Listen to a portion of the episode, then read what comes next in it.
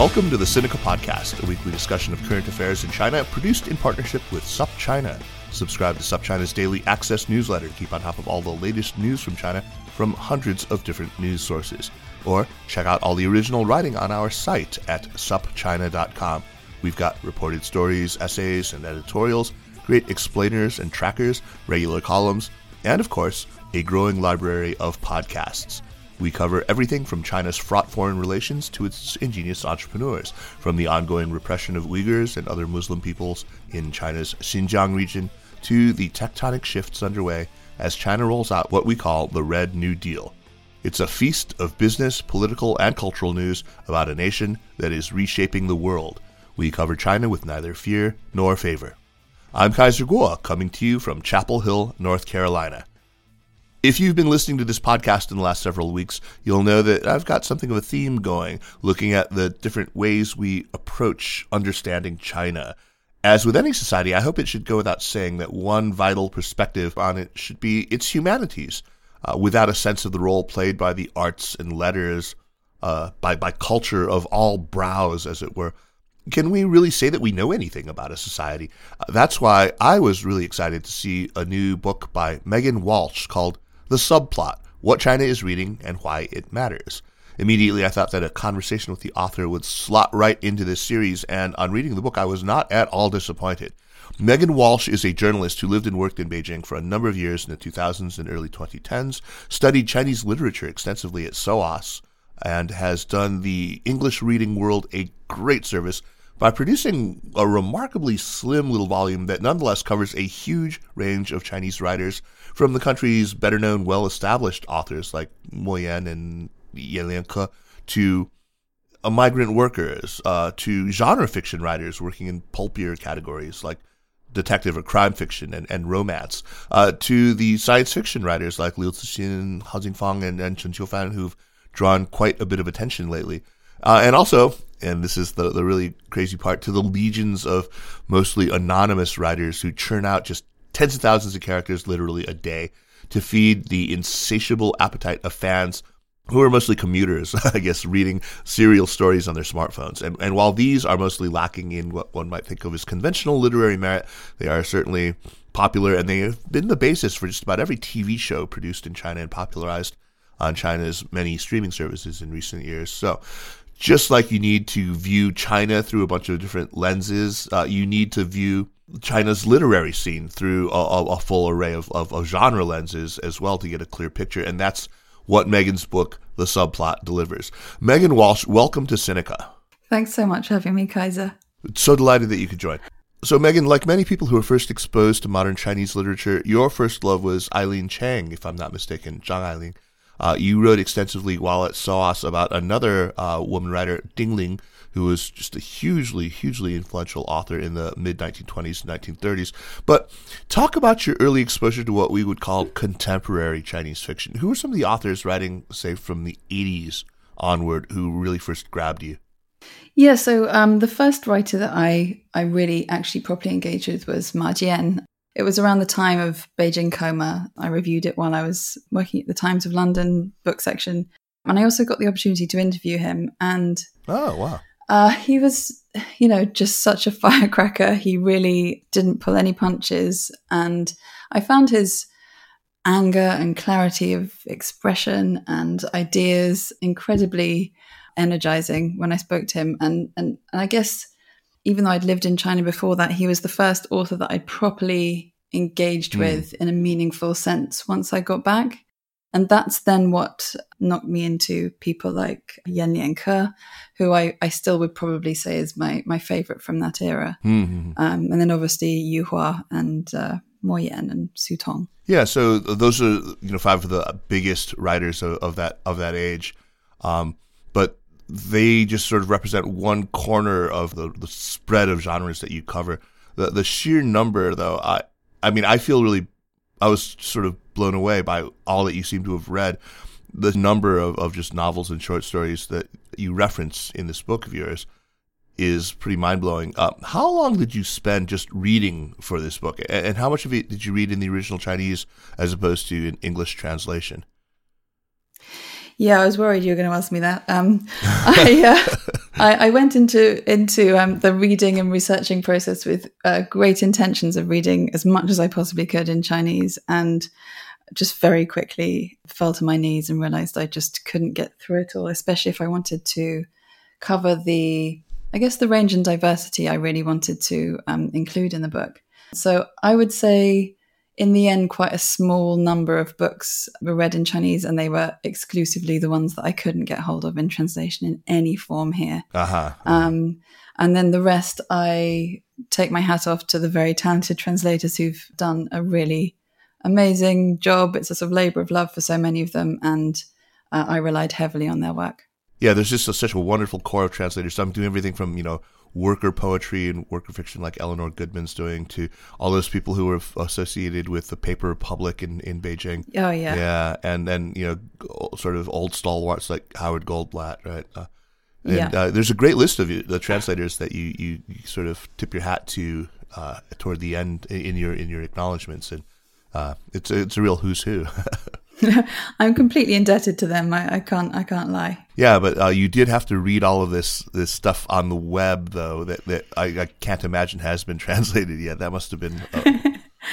well, I mean, you'd be pleased to hear that some of it has been. Um, so you know, you can go and check it out. There's there's also some very uh, devoted translators. Some of them, I think, are extremely young, who do very bad translations of arguably quite bad novels, um, but you do still get a sense of, uh, you know, the the kind of thing that is being read and written online. Well, maybe the uh, the, the, badness of the translation is an accurate reflection of the, the quality. Or I'll just blame the translation. Yeah, yeah. Okay. That's fantastic. I feel a little bit better. I mean, because I would I, I would have struggled. I, I struggle to read in Chinese anything longer than you know a couple of pages. So.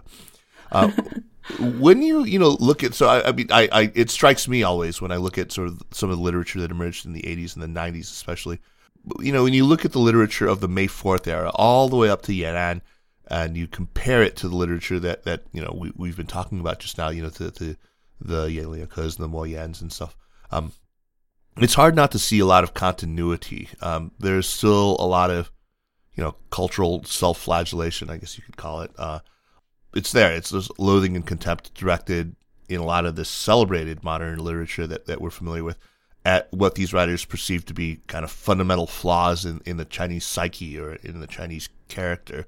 Uh, it seems that May 4th casts a really long shadow. I mean, does it strike you the same way?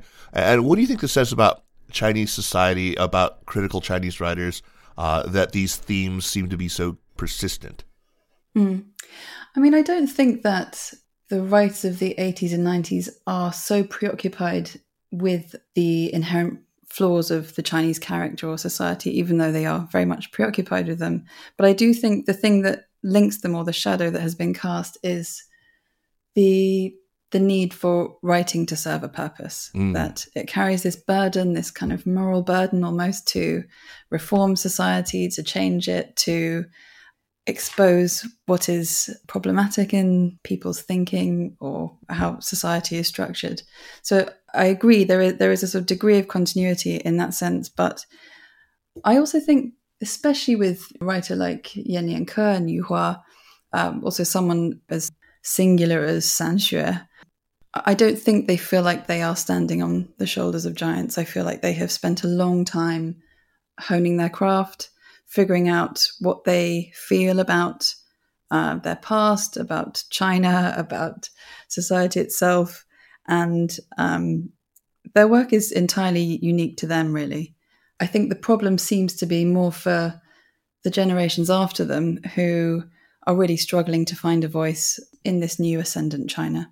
Yeah, that, that's interesting. It, it, feels like prior to uh, Yan'an, prior to the 1940s, there was that that a real sense of that burden. You know, you had to write for national salvation or national enlightenment. You had to, you know, uh, to do all that soul searching, and to to not have taken up that mantle would have just sort of marked you as as frivolous. To have not written politically during the years of high Maoism would have been not just dangerous, but uh, you know, it would have been seen dismissed as as you know bourgeois, right, and and and frivolous mm-hmm. again. And then in the aftermath, uh, once again, I mean, if you're not writing to the, the you know to the devastation culturally left by those years of high Maoism. Uh, I, I, mean, so it's it, what you're saying is that that now that they're no, they don't feel burdened necessarily by politics, they're struggling to find a voice. That's that's kind of tragic, huh? I I have really sensed that. You know, I, I'm sort of reading various blogs and interviews on things like China Writer, which is you know one of the kind of state-backed sites for mm-hmm, for mm-hmm. young writers, and um, a lot of them, when they're asked about what characterizes their fiction, is they they feel like they don't have anything important to say. They they feel like there's because they haven't suffered in the same way as their parents, because they um, have had a better life. They they somehow are like struggling to find a subject and arguably their own sort of subjectivity while writing. And I get the sense that's something they've slightly inherited. They've been kind of told these things, and it's part of being, I guess, kind of loyal to that discourse that they need to not be thinking about themselves. They need to be thinking about the fate of those worse off than them, which incidentally I think is a really interesting influence on Chinese fiction, which we don't really have in the West in the same way. Just this imperative to think about the fate of others, you know. Yeah. That's maybe why so much of it focuses on the subaltern then. Yeah, I think and and it it has since May 4th, you know, it's always right. been about the subaltern in some sense, as it was under Mao. I think the 80s weren't a, about the sub. I mean, I think everybody felt like they were themselves the victims of very difficult times and needed to sort of sublimate those experiences or grapple with their own actions, maybe. But I think now, because there is this sort of narrative of economic uplift, young people are really sort of struggling to justify ever writing about their own life. Hmm. And and I think that there is something quite sad about that. So I wonder if they feel that pressure not just sort of domestically, not just within the, the Chinese kind of writerly milieu, but also maybe from outside of China. I mean, because I, I, I can't help but notice that there is kind of an expectation that we in the West tend to saddle Chinese writers with as well. I mean, there is a conventional wisdom, I, I would think. Um, I mean, by my lights, it's something like, uh, you know, the only literature worthy of the, the name is the stuff that is overtly critical, if not flat out dissident, right? And then the, this this this kind of claim that look there there simply isn't any decent literature coming out of China right now because censorship, right? But what you're you're painting is a picture of I mean, it's, it's, different though. I mean, it doesn't seem like necessarily censorship is what's keeping them from uh, from, from writing. Although I'm sure it's a factor. How would you, you tackle that? Do you feel like with this book you're able to to transcend the Western gaze, as it were, and, and manage to to talk about what China is reading or what China's writers are writing on their own terms. Yeah, um, I mean that's something which I think I've had to sort of grapple with quite a long time myself. Um, I, I remember first sort of going to China, I think in 2012, uh, in the in my capacity as a journalist, mm-hmm. and interviewing a ton of writers in a big room, and I just instantly felt like I needed to ask about censorship and to ask them about how they deal with it. And it felt like a brave thing for me to do. And the minute I did it, I just felt a bit rubbish about oh. the question. I felt quite ashamed that I'd asked them. Well, but it, I think it, in, in, your defense, I mean, that is a uh, it should be a factor. I mean, it's something we. It's a huge all, factor. Yeah, yeah. I think. I think it is. I mean, I really do think it is one of the biggest challenges uh, China faces for a sort of thriving cultural scene. I think what was shameful for me was that I had just walked in assuming that I was sort of there to bring this topic to the table and finally have some kind of constructive debate about censorship or something, quite ignoring the fact that Chinese writers have lived with it in various degrees for many, many decades and they know they know what they're dealing with, and they have all chosen very different ways of of dealing with that side of things. Some very innovatively, some quite depressingly and obediently. But I I still feel like it's it's their choice how they want to deal with those ultimately sort of sets of notes in terms of how they engage with the artistic process. And I just felt a little bit cheap. I think you know I, I haven't asked asked that question again, and lo and behold, the writers who want to talk about it, they bring it up pretty quickly. So, yeah, you know. I imagine. I mean, it's it's not just in film though. I mean, I feel like in, in other genres of, of Chinese art, I remember in the mid two thousands talking to uh, somebody who ran a major European film festival. He was at my house. We were having drinks.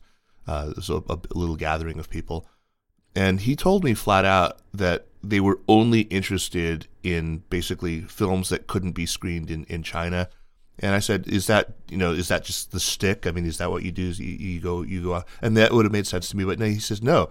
He thought that the only that it was not possible for a film to have merit, you know, literary merit or you know merit as a film, unless it were explicitly banned in China. Yeah. Uh, do you do you feel like that?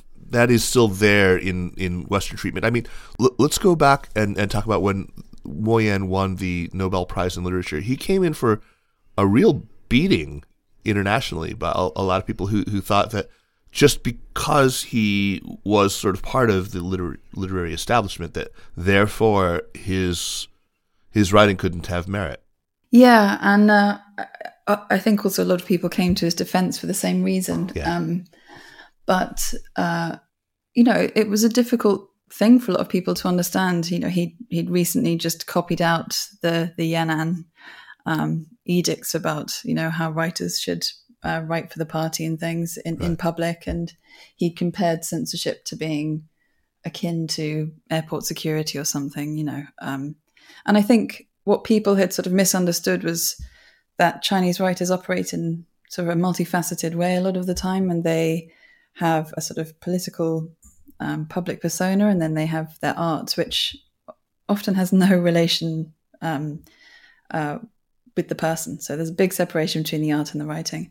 And a lot, I mean, I remember Ke uh, defended him and said he's being attacked for his politics, not for his writing. They're not the same thing. Right. And that's quite hard for us to understand. I think, you know, we increasingly actually, you know, read things knowing what we think of somebody's politics, you know, and if we find out that their politics aren't to our taste, it'll definitely influence how we read their work. Yeah. And in China, I think a lot of people keep a very clear distance between those two things.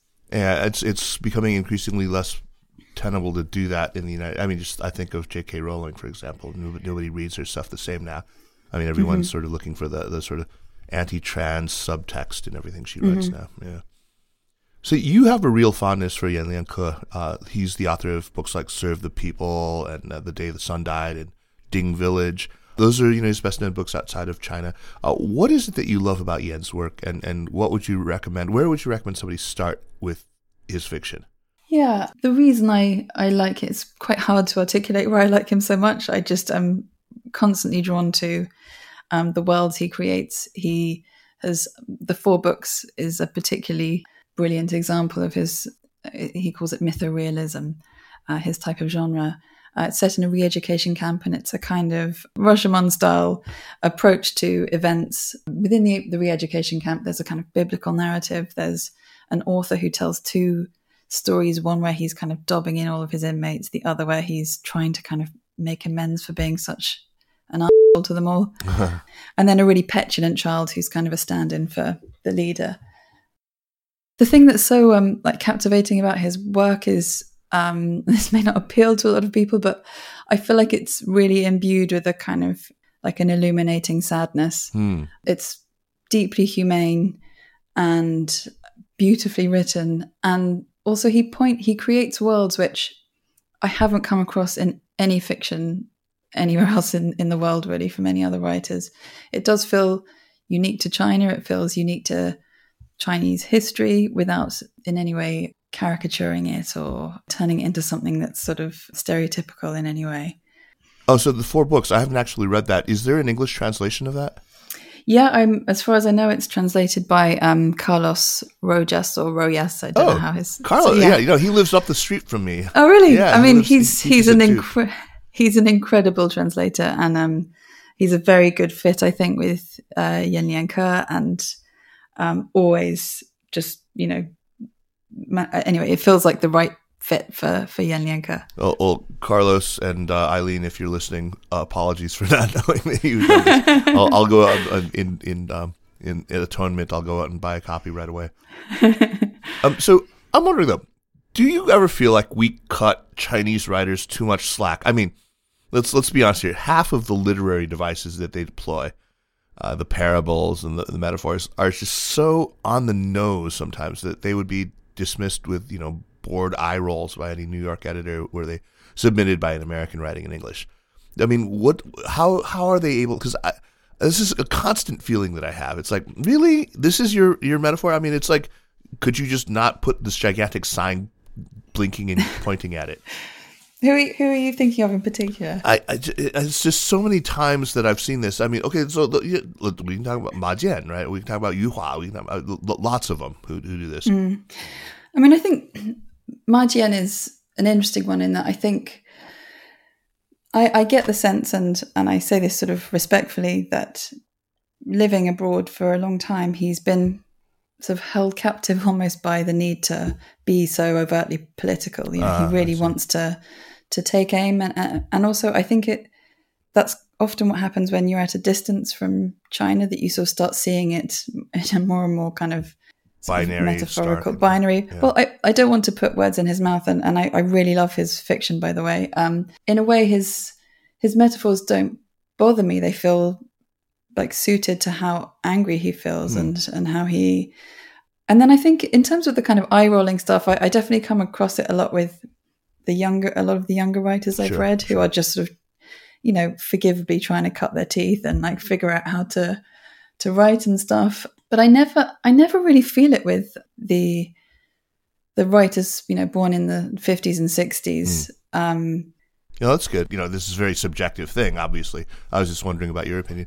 I, I wonder whether you know that might be the case for somebody like Ma Jian writing from outside of China. I've often felt like I'm really impressed with the subtlety that you have to use when you're writing in China under the, the gaze of the censors uh, to get away with it. I mean, maybe it forces you to be a little less uh, direct and, and, on the nose. Definitely, and I, I think, I think there's also something about um, being on the nose, which isn't. Um, it's certainly not true to what life is like living in China. You can't sure. just say what, whatever the hell you want, and um, so to write something on the nose is also not in any, you know, in, in many ways representative of that experience. Um, yeah, so it's got to be liberating to do that. It's it's liberating to yeah, um, but I also think that there is um, it's the kind of I guess the artistic process where you are trying to through sort of perception, insight, and through a long period of time. You know, you spend years writing a story, find like acceptance for the truth of things in, in an interesting way rather than just stating them outright. Yeah and that's what writing's that's what so about. many of them do. That's what writing's all about. so it, it, feels like I, I, mean, and I think we we are all in agreement here that politics is kind of inescapable when writing about Chinese literature, and um, in part that's because you know in China, the party since the Yan'an Forum in '41 has made it very clear that you know it's got a purpose, right? And this has been revived now under Xi Jinping. I mean, they've re-emphasized this once again. Is there any literature that you looked at for this book where you felt that you, as a critic, could relax the political muscle a bit and just take it in without the political framing. I mean, surely there are genres that get consumed in China without the reader being forced to confront the politics, right? Maybe? Yeah. I mean, yes, in that, you know, if you look at the vast web novel industry, Ooh, and we biggest, will, we will. we will. You know, they, they are it's almost defined by how apolitical it is. Uh, you know, there's abs- it's it, there's not there's nothing that can peg it to real life really to real experiences to real people. It's pure escapism. And then i think that the question of whether something cannot be political is an interesting one and i and i don't honestly know the answer but i i do think in a country where there are imperatives that you have to sort of write on behalf of others or on behalf of the collective or on behalf of the party individual viewpoints or a sort of unique subjectivity is just sort of by virtue of itself political. Right. And that is what makes it interesting as well. The decision to be apolitical is itself political. And, and I think the, the government feel that too. Yeah, no, I do. think, you know, yeah. So I, mean, I think being able to write wholly separately from politics is really only a privilege that writers in the prosperous liberal states of the West have really enjoyed traditionally, and, and Japan and being places that, that enjoy political freedom. So we were we were talking earlier, and you said something interesting that I thought might be worth unpacking a bit here. Uh, how this is changing also in the anglophone world, especially in the years since since Trump and Brexit since 2016. Can you can you talk a little bit about that idea and expand it? What did you what did you mean by that? Yeah, I think I I have really felt, as have a lot of people, I'm not saying anything new, that you know since the Trump administration, since Brexit, you know the rise of right wing populism in various European countries, there has been a kind of a very uncomfortable awakening for a lot of people that we're not on the same page as each other. Right. There isn't a sort of an agreed reality. And I think even the New York Times ran a piece, you know, this of New Year, it's like America's reality crisis. And I think, you know, I remember sort of reading like Salman Rushdie saying that he thought people wrote magical realism when there was a sense that nobody was on the same page. And I think Chinese writers have been doing that for a very long time. There's been a very clear master narrative, and then in my experience, most literature, even if it's trying to adhere to that master narrative, doesn't do it because it's kind of impossible when one person is just, you know, hammering away and writing something. Right, you know, right, other right. stuff comes out. But, you know, China has a lot of very interesting, sort of strange, wacky genres. And I think we will increasingly see that as our, our previously agreed narratives are being often quite rightly deconstructed, they're being reinterrogated, rewritten. And people won't be able to just write, you know, middle class family stories anymore and feel like it's part of contemporary society hmm. in the same way. Megan, we were chatting the other day, and, and we both kind of went went down this sort of uh, memory lane, this nostalgia trip about the literary scene in Beijing, the city where we both lived for a very long time. Uh, for those of our listeners who weren't lucky enough to have been able to experience that firsthand, uh, I was only kind of glancingly familiar with it myself, being kind of you know a, a literary tyro. Um, can you paint a picture of what it was like in Beijing in the literature scene in the aughts? um, oh god, I wish I was more embedded into it than I was. Um, obviously, it began for me with hanging out a lot at the bookworm. Oh god, I miss the bookworm. I know, um, but you know, I didn't speak great Chinese, and you know, they offered uh, bilingual talks, and I, I got to know a lot of writers and writing through there, and also I loved the people who worked in the shop. You know, they would recommend really interesting books for me. And then I think by extension, there was uh, a sense that a lot of the bookshops that were flourishing uh, in various cities, actually not just Beijing, were full of real sort of literary enthusiasts. And I spent a lot more time, more and more time in, in bookstores when I was there. They used to be the ones that would sell, you know, knockoff DVDs of art house movies, which I would stock up on back in the day. Um, but you know, they and they tended to also overlap with you know a lot of the artists who are sort of working out on I forget which ring road now, but you know we go to their kind of openings and things, and yeah, be yeah. um, various writers and books being sold there at the same time, and it, it genuinely felt more exciting being there than being here. Uh, and I missed Here's it desperately. London, right for you right now. Yeah, um, I shouldn't say that. It's you know we have a flourishing publishing scene here, but it just it felt kind of manageable and exciting at the same time. I know what you mean exactly. Was, yeah, and I love that overlap. I mean, people who are in film, uh, you know, playwrights, musicians, visual artists, all kind of gathering. Uh, it was it was a real scene in the in the in the truest yeah. sense. Yeah. Ah, those were the days. So, Megan, as much as I enjoyed what you wrote about the more writerly writers, I have to say the chapter that really grabbed me, that really fascinated, well, fascinated and horrified me, was your chapter on web fiction.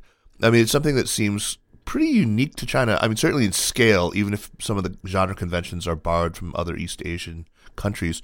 Uh, what should we know about Chinese web fiction, about the economics of it, about you know who produces it, who consumes it? and how the government reacts to this. Yeah, so I think internet fiction started off as a very sort of niche and exciting thing with Murong Xue I think, oh, writing oh, some of the earlier yeah, stuff. Yeah. yeah.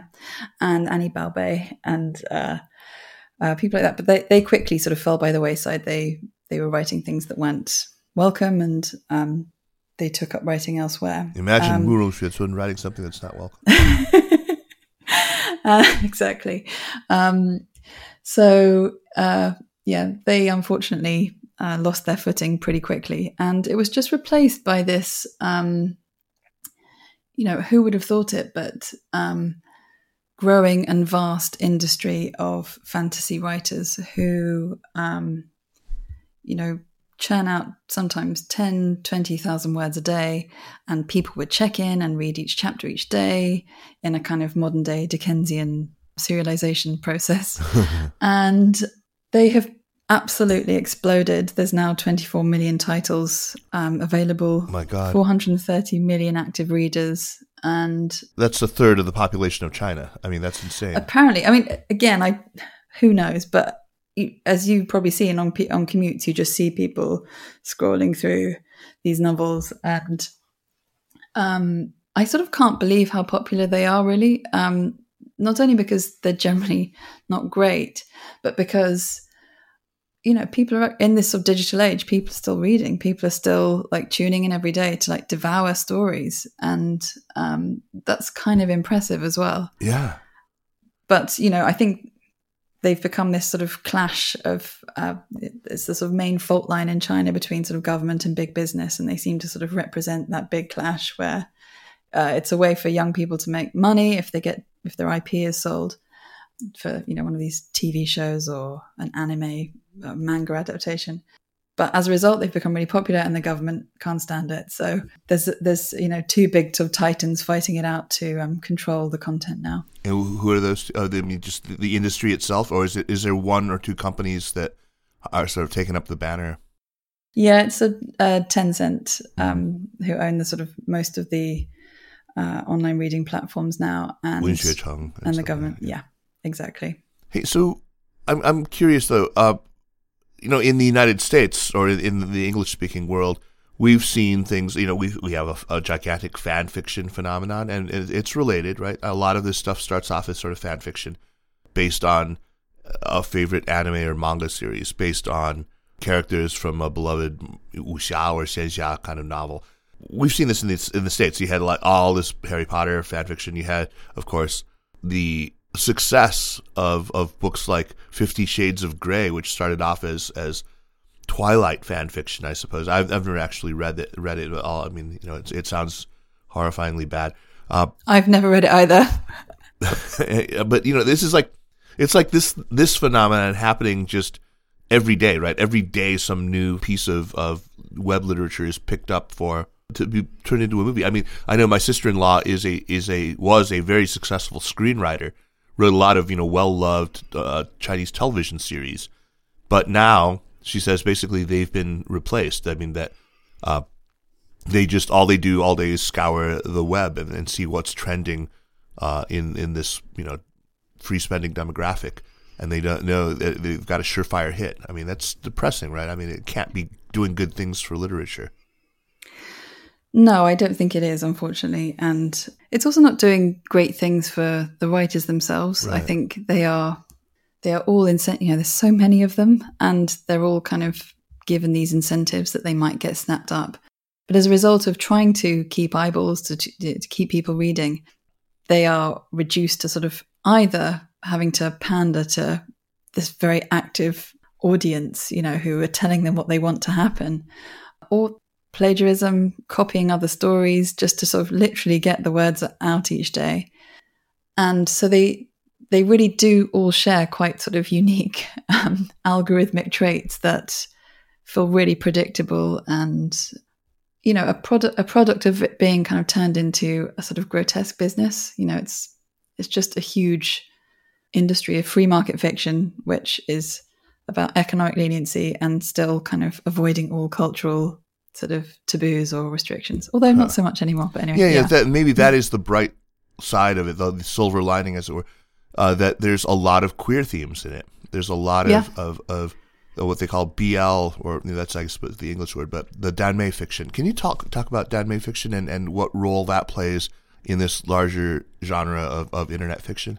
Yeah, so Danmei fiction, it, it's boys' love fiction, um, written mainly by female writers and uh, it sort of came over from Japan. I don't know when, very popular there, but it's become, I think, the most popular form of romance in, in China for mm. young girls to read. I mean, I, I, remember going to Hong Kong to a sort of Comic Con exhibition where I was trying to sort of get some manga to read and some comics. And I think three girls told me the only romance you need to read about is Danmei. Like, that's what all girls want to read. Mm. And the, the theory is that um, it reveals that a lot of girls are still feeling dissatisfied with the role that women have to play in society, and they they love reading about two lovers who are completely free of any kind of incumbent uh, obstacles that face girls. Ah, interesting. I mean, the other thing worth mentioning is the minute you read it or you watch it, you just sort of stop noticing that it's BL really, and um, it's just a romance. You know, it's a, a story that you're just in. What, about? I mean, there, but there isn't a, a you know as much les- lesbian themed fiction. I mean, there's some, but it doesn't seem to be nearly as popular. What, what do you suppose is the reason for that? Yeah, I think it's because lesbian fiction in particular seems to be very quickly censored and banned. I think there's a few male writers who have really wanted to include like lesbian love stories, and that's what's got their their novels taken down. Whereas, you know, there's quite a sort of famous um, writer called Priest, um, and her novel Guardian, Guardians or Guardians, uh, was about uh, two sort of super sleuths who were in love with each other. And for the TV show, they just got a sort of straightening up, and it was turned into you know socialist brotherly love. so there was something, something you know, which has become a bit of a like joke now. You just kind of have homoerotic undertones, but it's all about kind of commitment to friendship and loyalty to each other in, in the mode of kind of socialist heroes. Uh-huh. So I think as long as there's no sex at all, the government has have been sort of happy with close male relationships in the way that, for some reason, uh, two girls is absolutely not okay. Oh, I remember 20 years ago or so, I was approached by uh, the director Stanley Kwan from from Hong Kong, um, and I, I, ended up subtitling a wonderful film that he did called Lan Yu. Uh, but it turns out, and I didn't know this at the time, but that was web fiction originally. Oh, really? I think it was. I mean, it was like the the it was. I can't remember the name of it now uh, of the original novel, but you know, it's it's a it was like the first big uh, sort of gay love story out of China. That's not the Beijing Comrades. Yeah, it is Beijing Comrades. Yeah. That's what it's called. Yeah, yeah, yeah. Yeah. yeah. Uh, I guess it, it, had its origins as as like a sort of underground piece of web fiction. Yeah, I didn't realize it started off as web fiction. I know it was, you know, it, the the author is still unknown, still anonymous, and I think Stanley Kwan, he didn't he think that it was Wang Xiaobo. Yeah, he thought it was Wang Xiaobo. Yeah. Um, Which makes sense to me. I mean, you know, if, if, if people don't know, he's a wonderful satirist who got really popular in the early '90s, I guess. Uh, the the golden age, the silver age. Um, the, these books of yeah, his. yeah. Um, um, I think a lot of people then, but I think a lot of people thought that it might have been written by a sympathetic female friend. Um, ah. So that's the other theory of why Danmei has been so popular in China is that a lot of girls are very close friends with young gay um, boys who have not been able to express themselves and they've written these love stories on their behalf. Uh, um, that's one of the theories. Uh, those were the old. I, I, really enjoyed subtitling as a as a gig because you know if you just kind of timed it right, you kind of knew when all the directors would, of, of indie films would be desperate to get their films into competition. Invariably, they had already asked some friend of theirs, a, a Chinese person who spoke some English, to do the subtitling, and then you know they showed it to an English or American friend, and they were like ghastly um, you know, and and they, they, they, immediately had to scramble to find somebody who could do subs quickly, and so you could charge them kind of extortionate rent for. Sounds great. no, it was a great gig. So, um, let's move on to science fiction, which is I think is is is fantastic. I was commiserating with you uh, not long before this this this conversation about how cagey certain science fiction writers are about talking about the Chineseness uh, I, I ask everybody, you know, what if anything makes Chinese fiction, science fiction, distinctly Chinese? And nobody seems to want to answer me. Can you give it a shot? Is there something that you think is sort of common themes in, in Chinese science fiction? Yeah, I mean, I think we might be in some agreement in that. Um, and it's really pegged to um, Liu Cixin, whose sci-fi is truly sort of hopeful and optimistic. It's kind mm, of um. It's epic, but it's it's devoted to you know an exploration of the stars essentially and seeing what's out there and embracing the unknown. I mean, I think the other thing that makes Chinese science fiction distinctive really is it's quite, as far as I can tell, quite an elite genre in that it's written by very highly educated, impressive scientists and engineers and physicists. And they're all using kind of very kind of uh, exciting, cutting edge ideas, but writing quite often sort of Ray Bradbury esque and simple tales about what the future might hold. And, and with that comes a, a sort of a, a, genuine degree of optimism about where technology might take us and um, AI and deep learning programs and even sort of imagining and not in a kind of uh, negative way the possibility that machines could uh, possess more humanity than we do and no. that, that could be a sort of an exciting thing. And i don't really feel you know so much chinese fiction is really dystopian and sort of strangely a lot of it sci-fi isn't. That's fascinating. Yeah i mean i've, I've made that observation too about the kind of lack of really heavily dystopian science fiction in coming out of china. I mean the, the laugh line i get when i talk about this is that you know, uh, we're in our Black Mirror phase here in the West, and, and China's still in its Star Trek phase, you know, to boldly go where no man has gone before. That, that's that's fantastic. I, I do agree with you. A long time ago, I interviewed this philosopher named Anna Greenspan. I think it was like in 2013 or 2014. Uh, she's a Canadian uh, academic. She had written this great book uh, called Shanghai Future Modernity Remade, and she talked about how Chinese people seem to have just a, a, different posture toward futurity than people from, from North America or Western Europe. Uh, and since that conversation, I mean, the profundity and the, the truth of what she had pointed out has just gotten clearer and clearer to me. I, have come to believe that it, it, it makes a significant difference in the way that people interact with technology. Um, the way they imagine a future, obviously, is represented in sci-fi. Uh, science fiction is right. It's about imagining a future and the technology uh, so integral to it. What about you know? Is there a Chinese politics in Chinese science fiction? In other words, like. Uh, have you read books where China as a nation state or China as a civilization or whatever is projected into a future and, and what are the kind of roles that it has in that imagined future? I mean, the, the first person who springs to mind is um, Bao Shu, who's a sort of, I think he started off writing Liu Cixin fan fiction. Oh, interesting. Um, but he he's one of the few writers to have got into a bit of trouble with the, the stories he's written. Mm. Um, one of them is called, I think, Songs from Ancient Earth, um, where he imagines a future where the, the universe is. Um, uh, I think there's a, a, a, spaceship has crashed on a distant star and um, it's been sort of indoctrinated with red songs. You know, the only thing that's kind of the only thing that sort of remains from Earth. It, that they're all kind of computers, as far as I can tell, on this spaceship. Um, all that remains of Earth is red songs and and red culture and red history. And you know, he he sees that as a sort of a, a damning thing. You know, we yeah. can't. Um, Remember what I was saying about on the nose metaphors, right? yeah, exactly. There you go.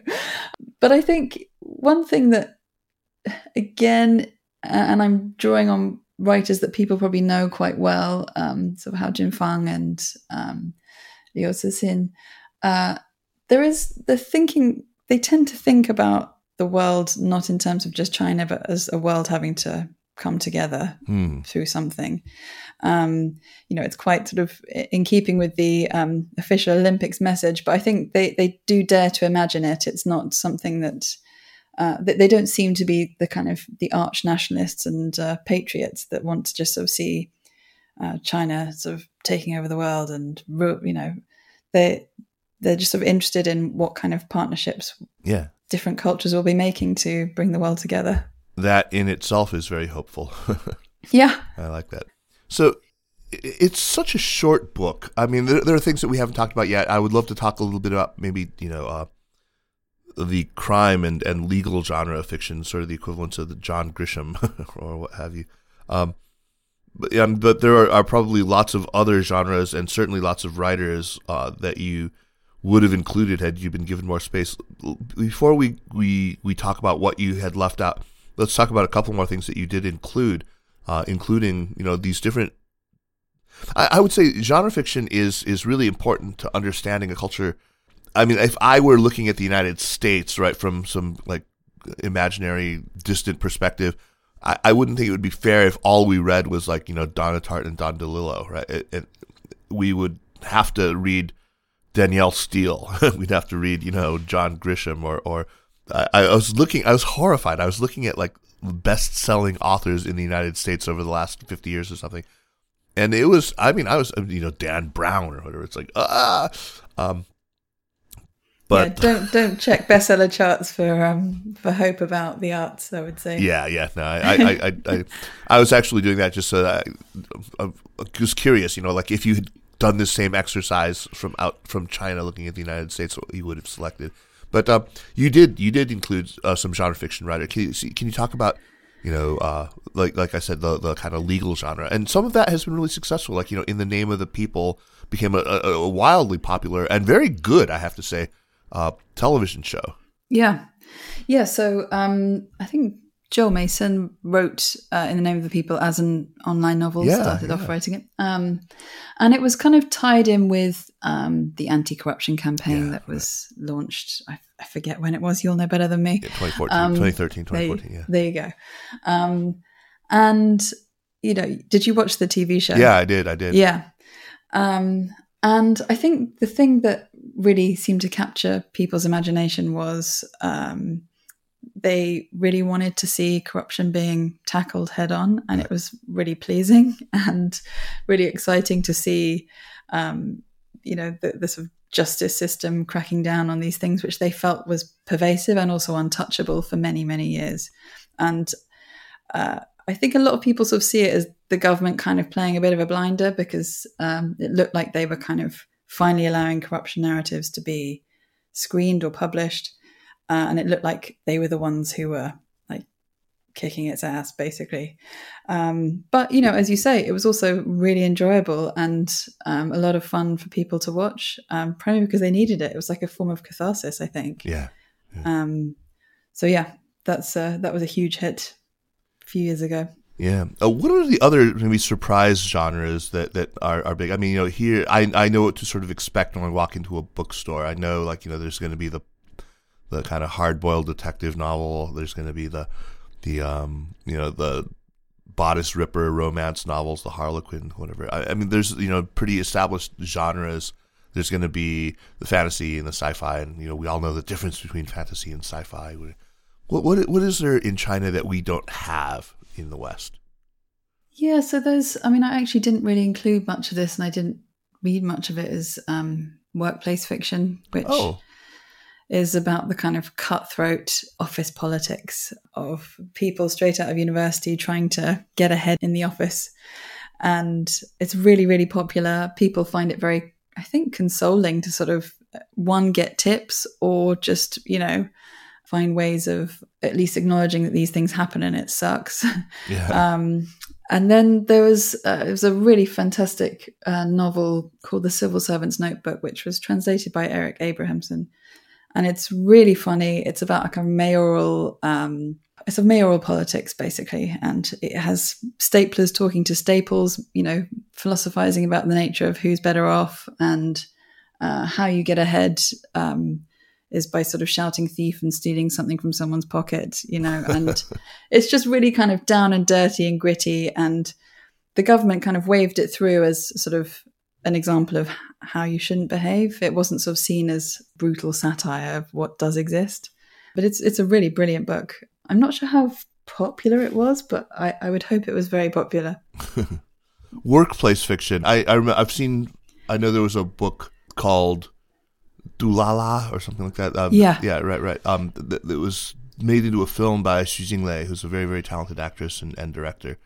Um, called Go La La Go or something like that. But she, she that's is, right. Yeah. yeah. Is that what we're talking about? That's workplace workplace. Absolutely. Okay. Yeah. That's you've you've hit the nail on the head. Ah, yeah. Uh, okay. Okay. Yeah. I wonder do we have that in in? I, I, guess I've never read anything like that, but I mean, nine to five, I suppose. The, the movie. I mean, yeah, kind of Ally McBeal. oh yeah, yeah, no, yeah. There or, you go. You know you that go. that sort of stuff. Um, it feels quite similar to that. Yeah, yeah, yeah, yeah. Oh, great. Yeah. So it's not entirely alien. Um, no. Yeah, fantastic. So, what what about stuff that you couldn't include that you would have really loved to? I mean, because you know it, this this is only hundred pages, and and I mean that is I should say because of this this particular impl- imprint. It's you know Columbia Global Reports, uh, which you know is they're slim little volumes. And I've read a few of them; they're very very good. What would Yeah, you have um, um, included? Who would you have included if you had been given more space? Yeah, so there's, I mean, actually, just a lot of young writers that I think are really impressive, but because of, I guess, the limitations, as you say, of the of the the length, um, they just didn't sort of find a natural home in many ways. There's a kind of a whole sort of new generation of surrealists who are really exciting and interesting, Hmm. and I couldn't. I just it almost feels sort of quite appropriate that they didn't fit in to the to the book itself. That you know they are a kind of niche uh, group of writers, but I, I think they are they are representative of, I guess, how young people are trying to sort of grapple with this idea that they don't know what to be and they don't know where where to be, and um, It's kind of a common condition for young people. yeah, it is. It's a com- but you know, like I, I remember reading um, is it Shuji uh, Xu Zhiyuan? um, who owns uh, One Way Street Books. But I remember him saying he he really wished that he could sort of come across young poets who just felt lost. And this was a you know a couple of maybe ten years ago. And I think there's just a lot of them now. You know, a lot of people who are just a young people a bit lost, and a lot of them are sublimating that and writing really kind of great fiction as a result. And then there are kind of other writers. Like there's an absolutely amazing writer called um, Qian Jianan, hmm who I think is actually now studying at Iowa doing an MFA. Oh, that's a good program. Um, yeah. It's a great program, and she's an incredibly talented writer. She wrote a book called People Who Don't Eat Eggs. Um, hasn't been translated yet, but I mean, I absolutely loved it. And um, in the end, there just sort of wasn't enough space for me to devote what I wanted to to it. Um, but I would highly recommend people read a lot of her English. She writes in English also. She and uh, she's a very very illuminating writer. Just check her out online. Yeah, although as a person who eats too many eggs, I don't know if I could. That's uh, fantastic. Megan, what a treat it's been to talk to you. I mean, I, I highly recommend this book if for anyone who wants to to you know plunge into the world of, of literature in China. And again, I think it really ties in with this theme that we've been doing about thinking about thinking about China because I think you know the lens of humanities is one that we do not apply often enough when we think about China, and it's it's super eye opening and it's a, a fun and very very easy read, and you'll learn a, a, a ton. So congrats on the book, which is again, it's just out like this week uh, in the U.S. In the U.K., still have to wait another couple of months. So um, th- thanks so much. There's there's also, by the way, uh, chapters in there that we didn't get to. For example, about Tibetan and Xinjiang themed literature or, or Mongolian themed. Um, there's a whole kind of scathing takedown of a lot of the, the, the stuff that uh, what's the name, the wolf totem guy. Uh, general. yeah, yeah, yeah, yeah. General. Yeah. Um, but yeah, it's a fantastic little read, and uh, I highly recommend it. So, speaking of recommendations, let us move on to recommendations. But uh, first, a, a quick word from our sponsor. I mean, remember that the, the Sinica podcast is powered by SupChina. and if you like the work that we're doing with Sinica or with any of the other shows in the network, the best thing you can do to support us is to subscribe to SupChina Access, our daily newsletter. It's just a fantastic just compilation uh, with commentary from our own Jeremy Goldkorn uh, and uh, his his crack team. So check it out, and you'll be doing us a great service if you subscribe. Uh, there's always really good discount rates available if you look. So let's move on to recommendations. Megan, what do you have for us?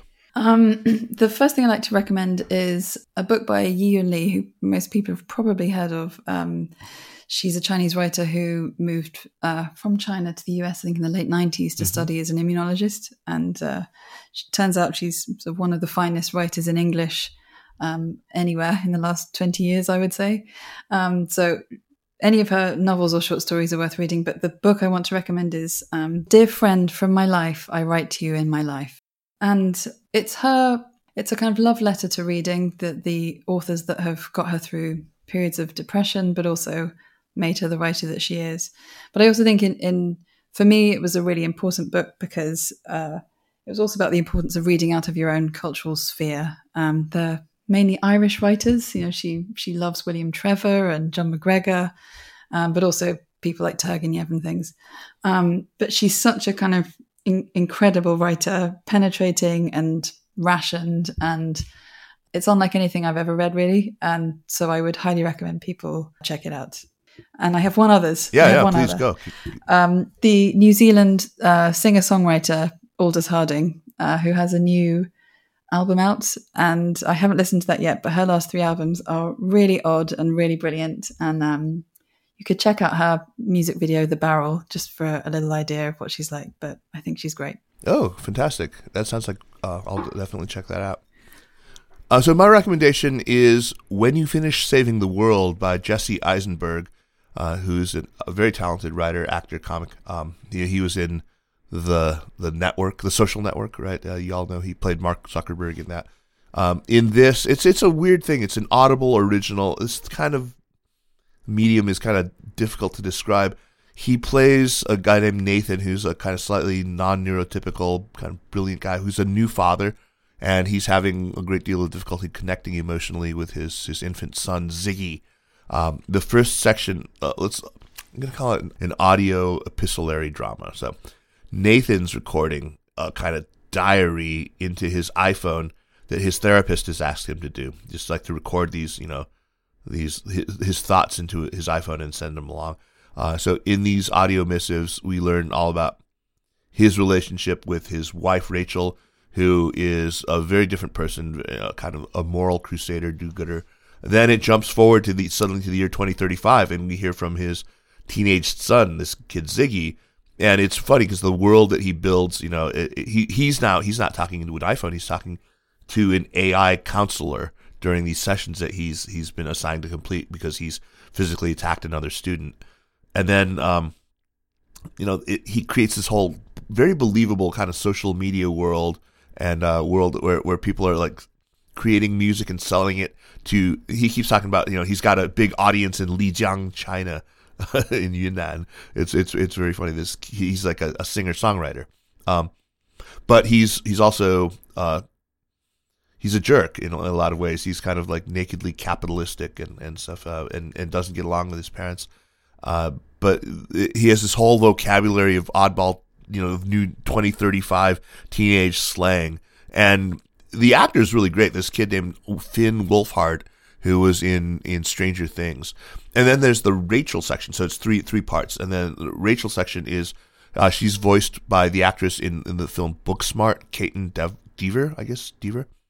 Uh, and she's recorded into a cassette recorder uh, back in like the early 2000s uh, in tapes that she sent to her pre Nathan boyfriend who who is serving in Afghanistan. Uh, and it starts off as this sort of manic comedy, you know, Jesse Eisenberg. He's very, very funny.